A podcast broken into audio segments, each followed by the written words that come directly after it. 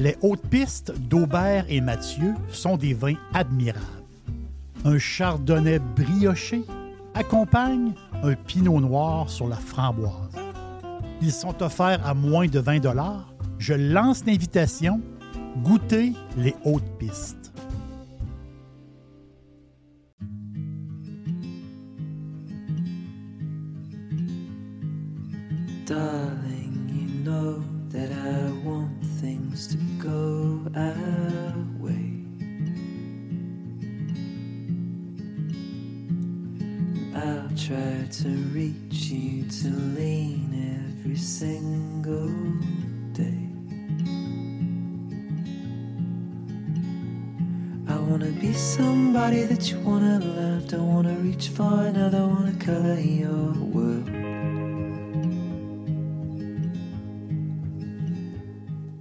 Aujourd'hui, sur la terrasse de l'auberge, c'est vraiment. C'est incroyable. C'est incroyable. Le ciel bleu. C'est rare qu'on voit un bleu comme ça. J'aime beaucoup. J'adore. J'adore. Et je pense que ce, ciel bleu-là, ce soleil-là, il arrive de quelque part. Je pense qu'il arrive du sud de la France. Il arrive d'une région. Un jour, un jour, je vais passer par Carcassonne, c'est certain. C'est certain. Toutes les toutes les, tous les fans de monuments médiévaux rêvent d'aller à Carcassonne. Ma fille rêve d'aller à Carcassonne. Donc, c'est une région euh, Carcassonne et toute cette région-là est tout à fait extraordinaire. Et je reçois justement, on peut l'appeler un Carcassonnais, c'est, euh, c'est, le bon mot, Anthony Aubert. Salut Anthony. Bonjour. Le voyage s'est bien passé? Voyage s'est bien passé. Arrivé il y a trois jours au Québec. Oui. Puis on continue notre petite tournée en quelques jours de plus. C'est la première fois au Canada? Première fois au Québec, Au mais j'étais déjà allé sur le, la côte ouest, sur Vancouver. La côte ouest. Donc, vous, vous avez. Vous, vous êtes. On va dire tu. Tu es un négociant. On peut t'appeler comme ça, un négociant de vin. Donc, tu ne possèdes pas de vignoble. Donc, toi, tu négocies les vins et tu fais des, des montages, en fait de compte. Tu inventes des vins et ces produits-là, ben, ils viennent jusqu'à nous. Là, ces produits-là. Un peu- ça, c'est- ta job. Avec ton ami, que lui est resté, euh, il est resté en France. Donc, ton ami s'appelle Jean-Charles Mathieu, c'est ça? C'est ça, Jean-Charles Mathieu, un ami d'enfance euh, du lycée. On s'est dit pourquoi pas euh, monter l'aventure Aubert et Mathieu ensemble. Donc, toi, tu es un voyageur. Euh, après ton école, je pense que tu es parti en voyage longtemps. Moi, dès que j'ai fini mon master, j'avais 22, 23 ans, je suis parti en, ben, je suis parti aux États-Unis d'abord, à. New York, où je suis allé vinifier dans, pour, un, pour un domaine euh, sur l'État de New York. Ensuite, un petit peu de temps en Asie, au Vietnam et en Thaïlande pendant 3-4 ans, pour ensuite revenir à New York pour travailler pour une grande maison de champagne. Et, et puis ensuite, il y a 4 ans de cela, le déclic, euh, monter ma propre entreprise avec euh, mon ami Jean-Charles. C'est très bien, c'est extraordinaire. Et là, vous avez commencé ça, vous aviez quoi, peut-être euh, 28, 30 ans à peu près? euh? Oui, c'est ça exactement, à 28 ans. Euh, l'idée, ou on dit l'idée de devenir négociant, justement, il y a des risques, hein, en, fin de compte. Euh, il y a des risques monétaires, il y a des risques. euh, Il y a toujours des risques, bien entendu. Après, être négociant, c'est moins risqué qu'être producteur. Dans Oui. le sens où l'aléa climatique, c'est pas moi qui porte le risque, c'est le producteur. Si gèle qui perd sa production, moi, je vais perdre un partenaire, mais je vais pas perdre ma je production. comprends. Donc, tous vos vins, vous aimez votre région, c'est, votre. c'est votre pays, en fin de compte. Tous vos vins, c'est du Languedoc-Roussillon. Donc, c'est carrément. Pour les, pour euh, ceux qui nous écoutent, le Languedoc, on sait que c'est le sud, mais le Languedoc, c'est, quoi en réalité? euh, on sait que c'est très grand comme, comme région. C'est quoi le Languedoc? C'est de où à où et. euh, En gros, donc la région Languedoc-Roussillon, si on doit résumer, en gros, c'est de Nîmes jusqu'à la frontière espagnole. Toute la façade méditerranéenne, Oui. donc tout ce qui colle la mer. Et c'est une. Je ne vais pas dire de bêtises, mais je pense que c'est la région viticole la plus étendue au monde. C'est-à-dire que ça fait la taille du vignoble du Chili, le vignoble du Languedoc. C'est vraiment énorme. D'accord? Ça, c'est énorme. Donc, et la grosse particularité de ce vignoble, c'est qu'on peut faire tout type de vin. Euh, tout type de cépage. Il y a plus de, de 100 cépages autorisés sur la région. Donc, on peut vraiment faire plein de choses différentes. On a des terroirs très différents, des sols différents, des climats différents. Donc, c'est vraiment un endroit où on peut s'amuser, faire les vins qui nous plaisent. Parce qu'on parle de vin, on est dans le sud de la France, on s'entend dessus qu'il fait très, il fait très beau, euh, presque à l'année, il fait chaud. Mais j'ai vu que il y, a, un côté des vins d'altitude. Qu'est-ce que vous voulez dire comme vin d'altitude? Pour aller chercher une, comme une fraîcheur dans ces, euh, dans ces cépages-là? Nous, notre constat, c'est que les vins du Languedoc sont, sont très bons, très gourmands sur le fruit, mais souvent un petit peu riches, peut-être pâteux et fort en alcool. Donc l'idée, c'est pour contrebalancer tout ça, c'est d'aller en altitude, chercher Oui. le raisin. Pourquoi l'altitude? Quand je parle d'altitude, c'est 300, 500 mètres en gros, c'est pas les, les hautes altitudes comme on peut avoir dans les Andes, en Amérique du Sud. Mais l'idée, c'est d'avoir de la fraîcheur, de la minéralité euh, dans les vins. Qu'est-ce qui, qu'est-ce qui donne ça en fait? En altitude, il y a de fortes amplitudes de température. Entre la journée, euh, le matin puis l'après-midi. Par exemple, en pleine, euh, en plein été, la journée il va faire 30, la nuit il va faire 25. Euh, Donc il y a une faible amplitude de température. Alors qu'en altitude, il va faire 30 la journée, il va faire 10 le soir. Et ça, le raisin, il aime beaucoup. Ça, ça, adopte- ça apporte beaucoup de complexité et beaucoup, beaucoup de fraîcheur. Donc c'est sur ça qu'on travaille. Et l'idée, c'est de faire des vins très digestes, très faciles à boire. Euh, un, un verre en appelle un autre, c'est là l'idée. C'est l'idée. Puis avoir des prix, euh, autrement dit, avoir des prix pour monsieur, madame, tout le monde aussi. C'est ça. L'idée, c'est pas de faire euh, des très grands vins inaccessibles. L'idée, c'est pas d'être dans une cave euh, pour collectionner pendant 20 ans. C'est de faire des bouteilles qu'on a envie de boire avec nos amis et notre famille et partager. J'ai vu sur votre. euh, J'ai fait beaucoup de lectures à votre sujet et, et le côté biodiversité, autrement dit, faire attention. On, on parle beaucoup. Les jeunes, les jeunes comme vous sont plus, comme toi, vous êtes plus euh, ouverts à ça, autrement dit, faire attention. Vous, vous y pensez. C'est quoi l'histoire avec les abeilles? Là? C'est vous protéger les abeilles. Les abeilles. Oui, Avez-vous des ruches dans. euh, avez-vous- C'est un peu ça. Du coup, nous, ce qu'on fait, on est partenaire d'une association qui est basée à Montpellier, donc une des grandes villes du, du Languedoc-Roussillon. Oui. On est partenaire d'une association qui s'appelle AMPA. euh, et en fait, on est mécène d'abeilles. C'est-à-dire qu'on participe au financement de cette association et on est parrain de ruches. Donc pourquoi, pourquoi les abeilles et pas, pas euh, pourquoi on n'aide pas une autre cause? C'est parce que les abeilles, c'est le premier step dans l'agriculture, en fait. Donc euh, ça participe à la pollinisation, c'est Oui. très très important. Et je pense que c'est même pas assez médiatisé à mon sens, euh, parce qu'il y a de moins en moins d'abeilles à cause de tous les pesticides. Oui. Mais voilà, notre petit message, c'est participer un petit peu au financement des, des associations qui œuvrent pour la préservation des abeilles. Concrètement, on est parrain de ruches. Euh, c'est ça qu'on fait avec les abeilles. Est-ce que tous vos vins sont bio ou une partie des, de vos vins sont bio? Parce que c'est tout un processus de avoir euh, le, le, le- comment dire, le tag bio, C'est puis tout, c'est tout un processus. Le, le, le temps, en fait, pour passer d'une euh, d'une culture, d'une vigne classique à une vigne certifiée bio, Oui. euh, il faut trois ans minimum. OK. Donc, du moment où on commence et au moment où on reçoit la certification, il se passe trois ans. Donc, nous, actuellement, 60% de nos vins sont bio certifiés. L'idée, c'est d'aller vers 80% d'ici deux ans. Euh, voilà. Euh, Bio, biodynamie, mais vraiment, voilà, faire attention. Et au-delà d'être bio, on est, on est faible en tout ce qui est produits chimiques, sul- sulfites, euh, pesticides. On essaie vraiment de faire attention. L'idée, c'est de préserver le fruit. Si on le peut, on récolte le raisin et puis on fait plus rien, on attend que tout se passe. OK. Juste, euh, bon, quand ça se passe pas très bien, ça, ça arrive quand même assez souvent. donc, se fait pas le moins bougé possible, autrement dit. Puis toute la biodynamie, en fait, compte, c'est l'histoire avec la Lune, puis euh, tout. euh, Mais j'ai vu aussi que vous faisiez des vendanges le- le- le- la nuit. Oui. C'est une, c'est une question de, de biodynamie ou c'est une question par Non. rapport au raisin? Là, c'est par rapport au raisin. On vendange de nuit. Quand on dit de nuit, c'est on, on commence à 3-4 heures du matin. Oui. L'idée, c'est qu'il fait plus frais. Et en fait, dès qu'on coupe le raisin, la fermentation euh, commence et l'oxydation commence. Il faut aller le plus vite possible.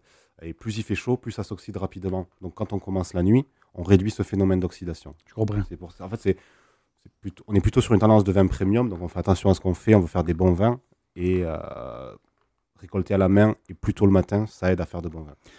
Les appellations du Sud, moi, je suis un fan de Picpoux de Pinet. Je suis un amateur d'homard, puis de, de crabe aussi. Et euh, Limoux aussi. J'aime beaucoup Corbière, euh, Corbière très connu. hein. Puis aussi euh, les Saints chignans aussi.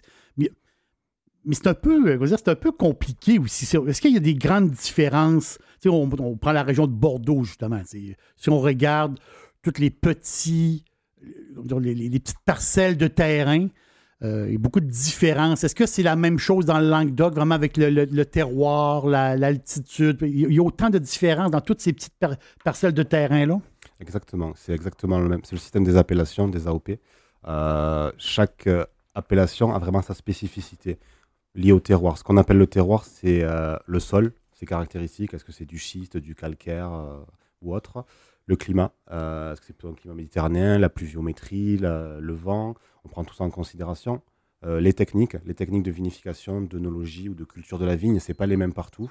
Donc en fait, une appellation d'origine protégée, une AOP, ça, euh, ça valide tout ça. C'est là l'idée.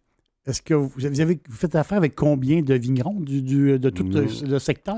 Actuellement, on travaille avec une trentaine de, trentaine de vignerons à qui on achète euh, du, du raisin en fait. On leur achète du raisin, on leur donne un cahier des charges pour, euh, si je dois résumer, nous on fait nos vins, de la sélection de la parcelle jusqu'à la mise en bouteille, on contrôle tout.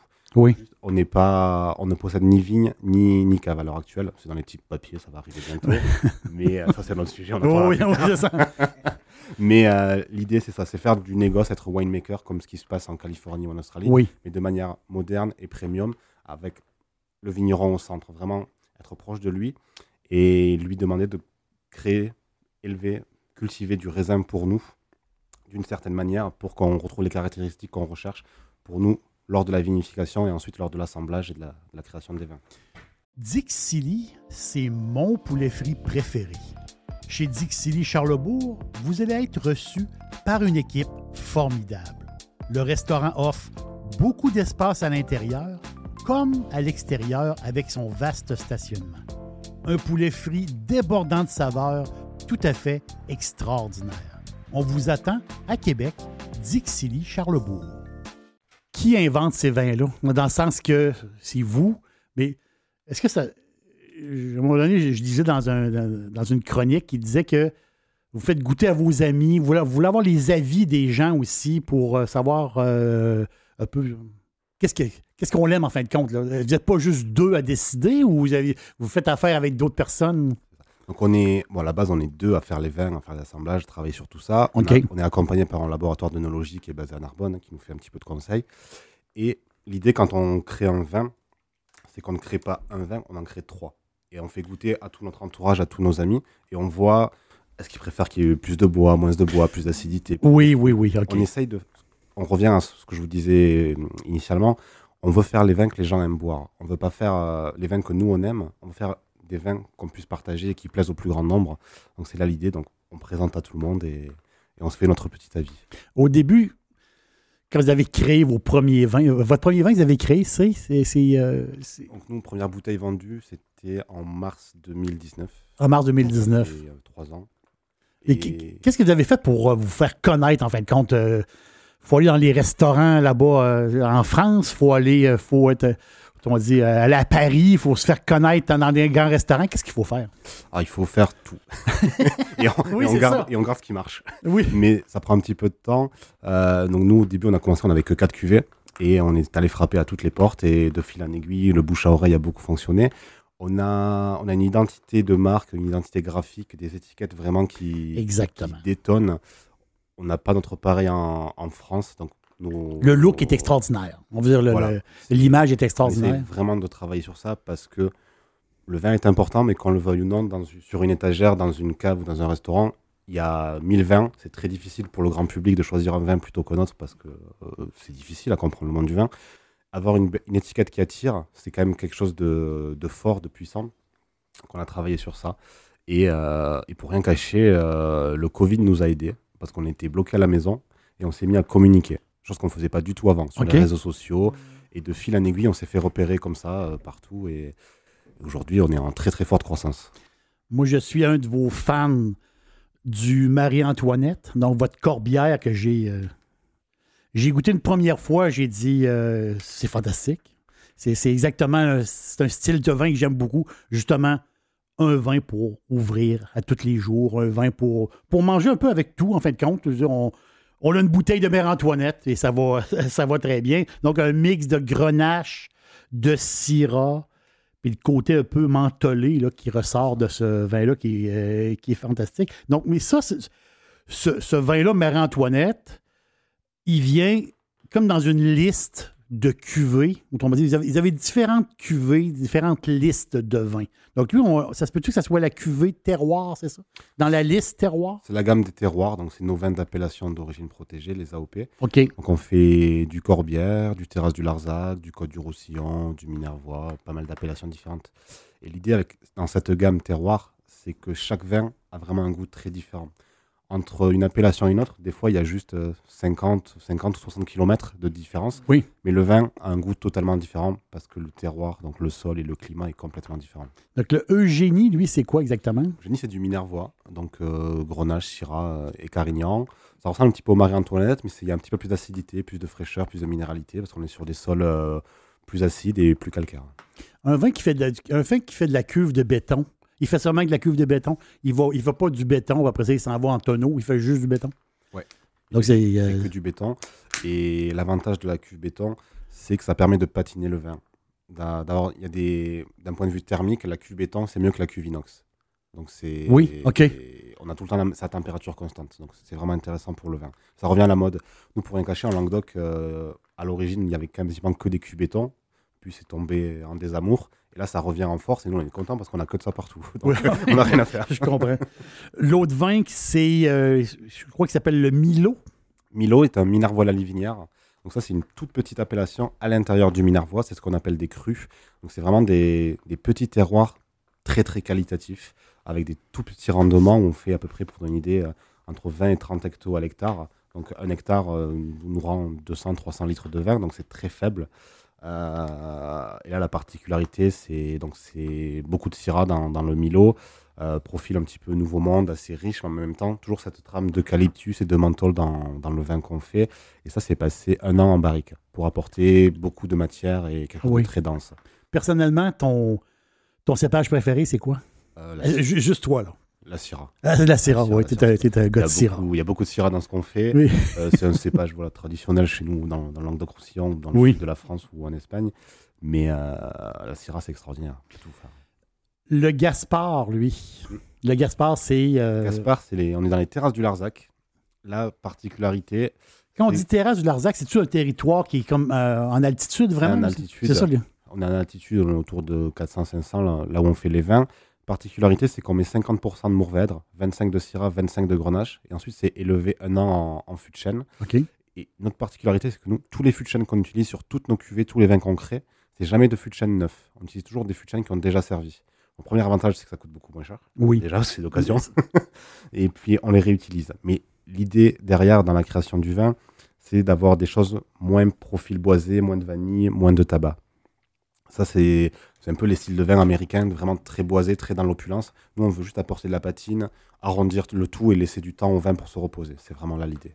C'est tout un défi pareil de faire des bouteilles comme cette bouteille-là, mettons, là, Gaspard. là. Ça, elle va se détailler euh, peut-être quoi, 25 euros ou, ou dans ce coin-là ou à peu près. Oui, là? en France, c'est ça, c'est dans les 25 euros. Donc, mais c'est peu- c'est tout un défi pour essayer de garder les prix on dire, euh, assez sais, qu'on peut, qu'on peut s'acheter plusieurs bouteilles, qu'on peut l'acheter à la caisse. Parce que des fois, ça, ça va assez vite quand même dans les, euh, dans les prix. L'autre vin, le Pablo Maria. Oui. Pablo Maria, ça, ça m'intrigue, Pablo Maria. C'est, c'est, c'est-tu, euh, c'est-tu quelqu'un que vous connaissez ou. euh? Pablo Maria, en fait, c'est le, per- la- le, le personnage sur, euh, sur l'étiquette, tout Oui. simplement, qui s'appelait Pablo Maria. Ici. Euh, donc voilà, sur cette- toutes les étiquettes de cette gamme terroir, en fait, Oui. on, a, on a voulu mixer tradition, modernité. Donc à chaque fois, vous avez des extraits de tableaux d'un peintre montpelliérain. Donc on est resté local, une ville du sud de la France. Et, euh, et à chaque fois, pour le côté moderne, on a déchiré des magazines qu'on est venu coller un petit peu partout pour apporter un petit peu de peps. Et les packaging de cette gamme ont été élus meilleur packaging au monde en, je crois que c'est en 2020 par le magazine Harper's au Royaume-Uni. Donc c'est voilà, c'est la, la petite anecdote qui fait toujours plaisir. Et ce qui fait surtout plaisir, c'est qu'on a fini premier devant, devant les Américains et les Australiens, qui sont très forts en étiquette, en packaging. C'est, c'est fantastique. Voilà. Mais c'est vraiment. Les étiquettes sont vraiment belles. Et, euh, non, je vous. euh, c'est, quand on met, les, quand on met des, des images, à un moment donné, euh, j'envoie des images à- aux amis. Ils Ah, tu sais, ça- il y a- il y a une ré- tout de suite, il y a une réaction sur, le, sur, sur- l'étiquette. Puis je trouve que des fois, il y a des vins qui devraient faire un peu d'effort pour, euh, pour ça.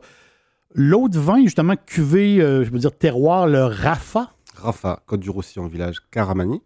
Donc pareil, un tout petit cru. Là, on est à l'extrême sud de la France. On est à vol d'oiseau à 60 km la frontière espagnole et donc de la montagne des Pyrénées. Oui. Toujours le même système, on est en altitude, pas mal de fraîcheur, c'est là, c'est ce qu'on recherche, du grenache, du syrah, du carignan. On assemble tout, et là, en particularité, c'est euh, 50% est élevé en barrique classique, et 50% c'est élevé dans des barriques qui ont servi à vinifier du vin, du vin blanc dans le passé. Donc ça apporte une petite palette euh, fruits exotiques, fruits blancs exotiques, euh, qu'on n'est pas censé retrouver dans du vin rouge, donc ça, ça contribue à apporter de la Oui. fraîcheur. Un vin qui est excellent aussi, que je vraiment, là, euh, moi, j'ai. Je vais, je vais prendre l'expression québécoise, j'ai tripé sur ce, sur ce vin-là, le hors-piste, le chardonnay, 100% chardot, euh, très peu de sucre, euh, vraiment, ma femme a adoré. Donc là, on est dans le Limoux, justement. Mais le Limoux, dans notre tête, c'est euh, beaucoup de vin effervescent. Mm. Et là, il y a, il y a- en fait, il y a du blanc, il y a du chardot pour le vin euh, tranquille, si on peut dire. Ça. Donc Limoux est d'abord connu pour euh, son crément ou sa blanquette, Oui. ses, ses bulles. C'est vraiment leur spécialité sur ce terroir. C'est aussi connu pour euh, son carnaval. Limoux, c'est le carnaval le plus long du monde, pour la petite anecdote. donc, donc voilà. Ah, ah, le carnaval qui n'en finit plus. Ah, ça, ça dure six mois. Ça s'arrête jamais. ça s'arrête jamais. Le Ah, carnaval à l'infini. Ils sont fêtards à Limoux. Ils aiment bien faire la fête. Donc, euh, donc voilà. Au niveau du vin, donc c'est le vignoble le plus à l'ouest du Languedoc-Roussillon. Et euh, Limoux se divise en quatre, quatre terroirs qu'on appelle océanique, méditerranéen ou haute euh, altitude. Euh, nous, on fait ça sur le côté haute altitude parce que, euh, on, pareil, on veut chercher de la fraîcheur. Oui. Et on a un climat proche du climat bourguignon, où le chardonnay, le cépage roi de la Bourgogne. Il pleut pas mal, il fait assez frais, assez humide. Donc ça, c'est les conditions optimales pour faire du chardonnay sur, cette, euh, sur, ce, sur ce terroir. C'est délicat, c'est vraiment là, c'est c'est extraordinaire. là. Ça, ça coule, c'est euh, il y a un côté un peu amande aussi là, qui, qui est tout à fait fantastique. Je, je, je le recommande vraiment. C'est euh, c'est un blanc, euh, je vais le dire, c'est un blanc euh, abordable et spectaculaire. Ma blonde, euh, ma blonde, c'est une fan de vin blanc, donc euh, je peux, vous pouvez vous fier sur elle. Donc on parle parce qu'on voit des fois sur, euh, internet hors piste, donc la série des les, vins hors piste, et on voit haute piste. Donc, c'est quoi la différence? C'est exactement la même chose à l'intérieur de la bouteille. Il y a juste une étiquette hors piste, c'est pour le Québec. Ah, c'est pour le Et Québec. haute piste, c'est pour tout le reste du monde. Vous, êtes à part. On, On, on est à a- part. on vous a donné hors Ok, piste. parfait. Donc, on est hors piste. On fait beaucoup d'hors piste ici aussi, justement. Donc, hors piste, le, le pinot noir. Pinot noir, ça, c'est particulier parce qu'on a, pinot noir du sud de la France. Automatiquement, dans notre tête, on se dit Oh, t'es un peu, là, ça, ça va être un peu difficile de faire quelque chose de bon. Hmm. Parce qu'on. Pinot noir dans grande chaleur, je pense pas que ça fonctionne bien. Mais là, justement, vous, vous recherchez. Toi, tu recherches justement l'altitude. C'est ça. C'est ça. En fait, toujours pareil, le fait d'être en altitude, on arrive à avoir de la fraîcheur, de l'acidité dans le vin, et on se rapproche de, de Pinot Noir qu'on peut avoir euh, sur l'Oregon. On est vraiment sur ce type Oui. de profil assez gourmand. On n'est pas dans le Pinot Noir bourguignon euh, très fluide et sur le petit fruit rouge et très tendu. On est plus sur le côte ouest euh, américain. Américain, OK. On est même pas on est vraiment entre les deux. C'est vraiment l'idée de la gamme hors piste. Pourquoi ça, s'appelle hors piste d'ailleurs? C'est ça, c'est sortir des codes traditionnels. Euh, Pinot Noir et Chardonnay, c'est censé être en- uniquement en Bourgogne ou en, sur la côte ouest des États-Unis. Ben, nous, on le fait en Languedoc, donc on est un petit peu hors piste. Et euh, l'idée, c'est de faire des vins très d'union entre le Nouveau Monde et l'Ancien Monde, avoir d'un côté cette fraîcheur, cette acidité, ce fruit de, de la Bourgogne et cette gourmandise qu'on peut retrouver euh, par exemple sur l'Oregon ou sur euh, l'État de Washington. C'est excellent. Et il faut, si vous êtes fan de Pinot, il y en a beaucoup. Il y en a, beaucoup plus qu'on pense. Euh, si vous êtes fan de Pinot, Noir, il faut absolument essayer le hors-piste. Vous allez voir, vous allez, vous allez je vais le dire encore, vous allez triper.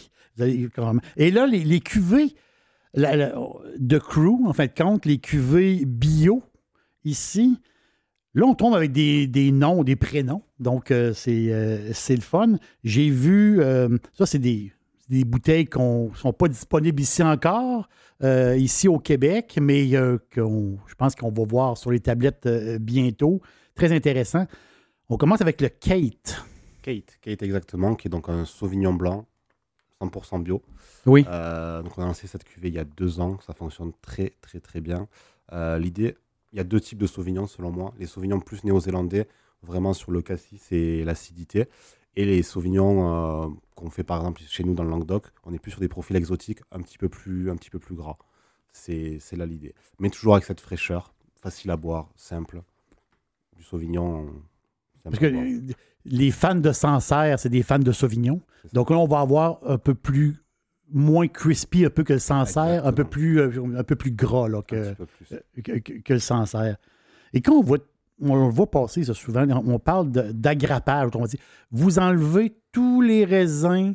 Est-ce que c'est tous les vins, c'est comme ça? Vous enlevez toutes les grappes des. euh, C'est ça. Donc on appelle ça la rafle. la rafle, c'est ex- exactement. euh, la partie verte qu'on appelle, on la sépare. Donc à la fin dans la cuve, il reste uniquement euh, des baies de raisin. Ju- Juste le raisin, exactement ça. Donc, l'autre vin, justement, dans, la- dans cette série-là, les séries bio, le Amy. Amy. Amy, donc un assemblage de grenache et de syrah. Le grenache est majoritaire. Euh, là, l'idée, c'est d'avoir un, un vin rouge, fruité, frais, croquant, vraiment facile à boire. C'est vraiment le vin de tous les jours, si je peux dire, qui est certifié bio. Euh, c'est élevé en cube béton, il n'y a pas du tout de bois. Donc on est vraiment sur le, le frais, le croquant, le vif. euh, c'est super agréable. À titre personnel, c'est mon vin préféré de parmi tout ce qu'on fait. Le Amy. oui. Ah oui. Puis l'autre, c'est le Suzy. Suzy qui vient. Est-ce que c'est des filles que vous connaissez ou euh, non? Non, non, non, ça aurait pu, mais c'est aller chercher, ça va chercher beaucoup moins loin. si je peux dire. L'idée, en fait, donc on a lancé cette gamme bio sur la demande euh, à l'origine de notre euh, importateur en- au Royaume-Uni. Et donc on savait pas trop comment appeler les vins. Et avec mon associé Jean-Charles, on savait pas trop comment les appeler. Et il m'a dit, on a qu'à l'appeler Kate.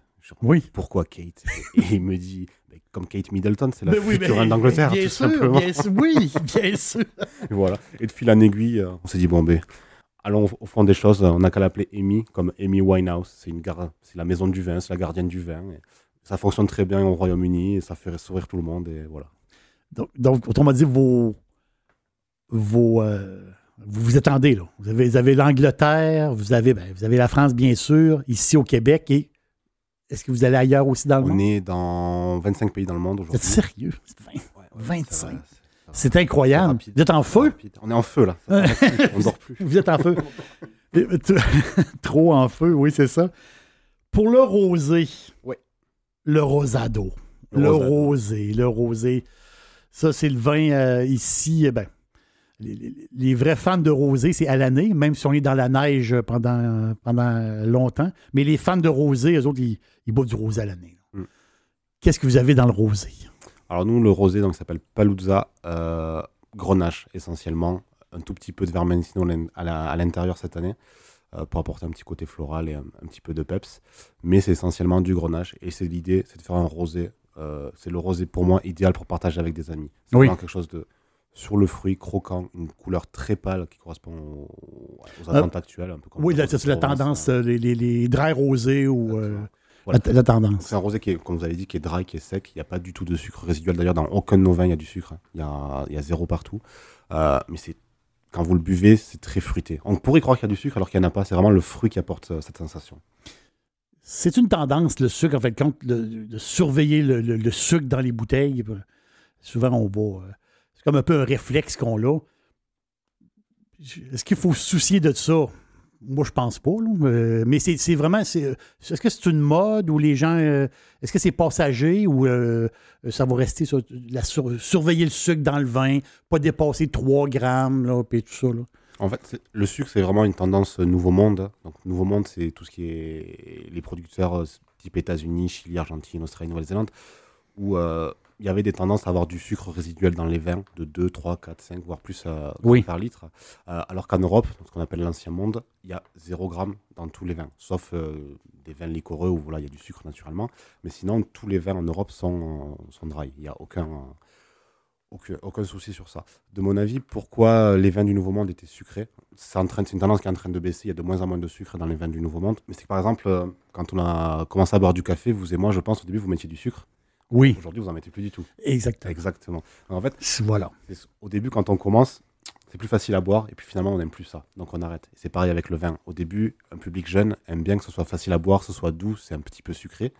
Et Avec le temps, avec le et ils veulent des vins. Si on veut vraiment un vin, il n'y a pas de sucre. C'est pas voilà. Si on veut vraiment du vin, il n'y a pas de sucre. On est à 0 grammes par litre, en dessous de 2 grammes. La norme, pour être considéré comme sec, Oui. dry, il faut être en dessous de 2 grammes par litre. Voilà, en France. Tous les vins le sont. Mais voilà l'idée derrière le sucre. Anthony Aubert, c'est quoi vos projets pour. euh, vous êtes jeune, c'est, euh, votre, partenaire Jean-Charles aussi. C'est, quoi vos, projets pour l'avenir? Vous pouvez donner tous les secrets, mais je veux dire, c'est. euh, comme on l'a dit tout à l'heure, vous êtes en feu. Vous avez un produit tout à fait extraordinaire. Vous avez. Euh, puis, quand on vous suit un peu sur les réseaux sociaux, il y a, un dynamisme, c'est, c'est le fun. Il y a comme un attachement aussi, je veux pas, avec les. On se sent pas loin. La, la personne qui achète une bouteille, la personne qui se renseigne un peu sur vous, il y a comme une espèce d'attachement qui, se fait automatique. Moi, j'aime beaucoup ça. Euh, des fois, on parle de, château, on sent comme un éloignement, puis à un moment donné, on ne sait plus trop à, à qui on a affaire. Mais là, je vous parle à vous, là, à toi, là, tu es là, à côté de moi. Non, c'est. Euh, c'est quoi vos projets, là, des choses là, qui. euh, vous voulez grandir en fin de compte? On veut grandir, bien sûr. Euh, parce que L'aventure ne fait que commencer. Ça fait que trois ans qu'on a lancé Aubert et Mathieu. Les projets, c'est déjà continuer à faire ce qu'on fait, euh, rester accessible et simple. C'est vraiment ça l'idée derrière nos vins. On n'est pas, voilà, on parlait de grands châteaux, on sent, on sent l'éloignement. Nous, c'est pas ça du tout notre philosophie. C'est au contraire, c'est être proche des gens. Euh, les projets, il y en a des, il y en a des dizaines, il y en a des nouveaux tous les jours et d'autres qui s'en vont, d'autres qui restent. Mais les grandes, les grandes tendances, c'est euh, travailler sur de nouveaux vins, aller sur des vins nature, des vins oranges, Oui. des choses comme ça. On pense à faire du vin en canette, quelque chose d'assez nouveau qui est très peu présent en Europe, mais qui est de plus en plus présent euh, sur les pays anglo-saxons. Donc on y réfléchit. Et le, ce qui pour moi est le plus cool, et je pense que ça va, ça va se réaliser d'ici dans les deux années à venir à, à court terme, c'est euh, l'achat d'une petite propriété euh, avec un petit peu de vigne et, et surtout avoir une vraie structure pour accueillir nos clients, nos amis et, partager, partager ce qu'on fait. Parce que vo- votre bureau à Carcassonne, il n'y a, pas de- il y a pas de magasin en tant que tel. Non, il n'y a pas de magasin. Nous, on vend tout. On, on a un site web, on peut vendre en direct, mais sinon, Oui. on, on vend via les restaurateurs et les cavistes en, en France. Et Donc, le but, c'est d'avoir comme un pied à terre un pied à pour terre. recevoir les gens. ça. Là, on reçoit les gens, mais c'est un bureau. C'est ça. Pas de magie. Je comprends. Mais si vous avez un, si vous avez un petit, euh, un, petit, euh, un petit coin de pays à vous, là, là, tu peux recevoir les gens. Là, tu peux faire un peu comme du. euh, un peu de déno de tourisme. là, en fait, compte, euh, faire goûter au vin. Puis c'est. Est-ce que, est-ce que vous voulez re- demeurer vos vins dans le Languedoc? Est-ce que c'est c'est- vraiment c'est votre coin de pays? Vous voulez rester là? Très très bonne question. Parce que l'envie, la tentation est forte d'aller faire la même chose sur d'autres régions. Euh, Parce que vous êtes à côté, juste sur le, là, sur le sud-ouest, qui est à oui, côté. euh, et je- Bordeaux est à 3 heures. hein, oui, pas- exactement. Je pense que ça va venir. Je sais pas quand, je peux pas vous dire, même moi je ne le sais pas. Mais euh, l'idée de faire un Bordeaux ou du Loire ou, ou du Côte-du-Rhône, euh, ça nous, c'est des choses qu'on a en tête et ça va certainement arriver un de ces jours. Anthony Aubert, Jean-Charles Mathieu, Aubert et Mathieu, des, des vins, je vous le dis, là, c'est des vins tout à fait extraordinaires. La chance qu'on a, euh, c'est de n'avoir plus. On va en avoir plus. C'est, euh, souvent, les bonnes bouteilles, ben, ils partent vite. Et euh, à un moment donné, il est assez rare quand même, euh, les bouteilles. Puis moi, le Marie-Antoinette, automatiquement, quand il y en a un peu, ben, je fais des réserves, mais je bois. Ma, cave, ma cave a ma cave s'écoule assez, assez rapidement. Mais là, on va pouvoir avoir beaucoup de produits. Merci beaucoup. Merci beaucoup. Puis bon séjour euh, chez nous. Merci beaucoup, à bientôt.